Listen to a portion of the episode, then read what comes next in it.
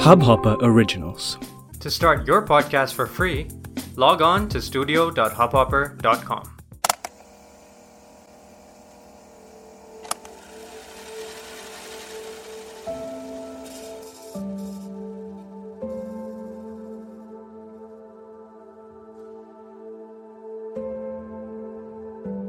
सूरज करीब चालीस की उम्र के रहे होंगे वो रोज एक पार्क में घूमने जाया करते थे एक दिन उन्हें उसी पार्क में एक छोटी सी बच्ची रोती हुई दिखाई दी, जिसने अपनी एक प्यारी सी गुड़िया को खो दिया था।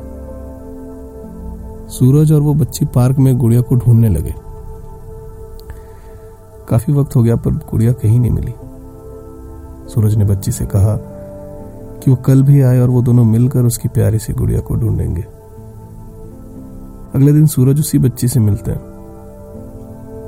और उसे एक पत्र देते हैं, जिस पर लिखा था, मत रो, मैं यात्रा पर निकल आई हूँ। मैं तुम्हें अपनी यात्रा और उसके रोमांच की कहानियाँ चिट्ठियों में लिखती रहूँगी। और तब से सूरज हर मुलाकात में एक चिट्ठी ले आते थे और उसे बड़े प्यार से पढ़ते थे, जिसमें यात्राओं का सुंदर और रोमांचक वर्णन होता था। एक रोज सूरज अपने साथ एक प्यारी सी गुड़िया भी ले आते हैं और उसे बच्ची को देते हैं। बच्ची कहती है, ये तो मेरी गुड़िया नहीं है। सूरज फिर एक चिट्ठी भी देते हैं, जिस पर लिखा था, यात्राओं ने मुझे बदल दिया है। बच्ची गुड़िया को फ़ौरन गले लगाती है और खुशी खुशी उसे अपने घर ले जाती है। समय बीतता है और कुछ सालों बाद सूरज की मृत्यु हो जाती है। काफ़ी दिनों बाद एक रोज लड़की उस गुड़िया के अंदर एक चिट्ठी पाती है, जिस पर सूरज के हस्ताक्षर भी थे। उस पर लिखा था, वो सब कुछ जिससे हम प्रेम करते हैं, एक दिन खो जाता है। लेकिन प्रेम लौटता है, अंततः किसी और रूप में।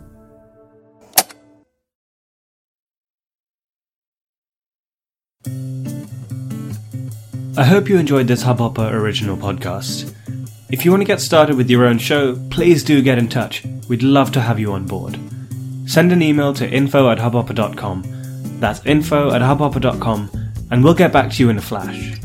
We're looking forward to creating some great audio content together.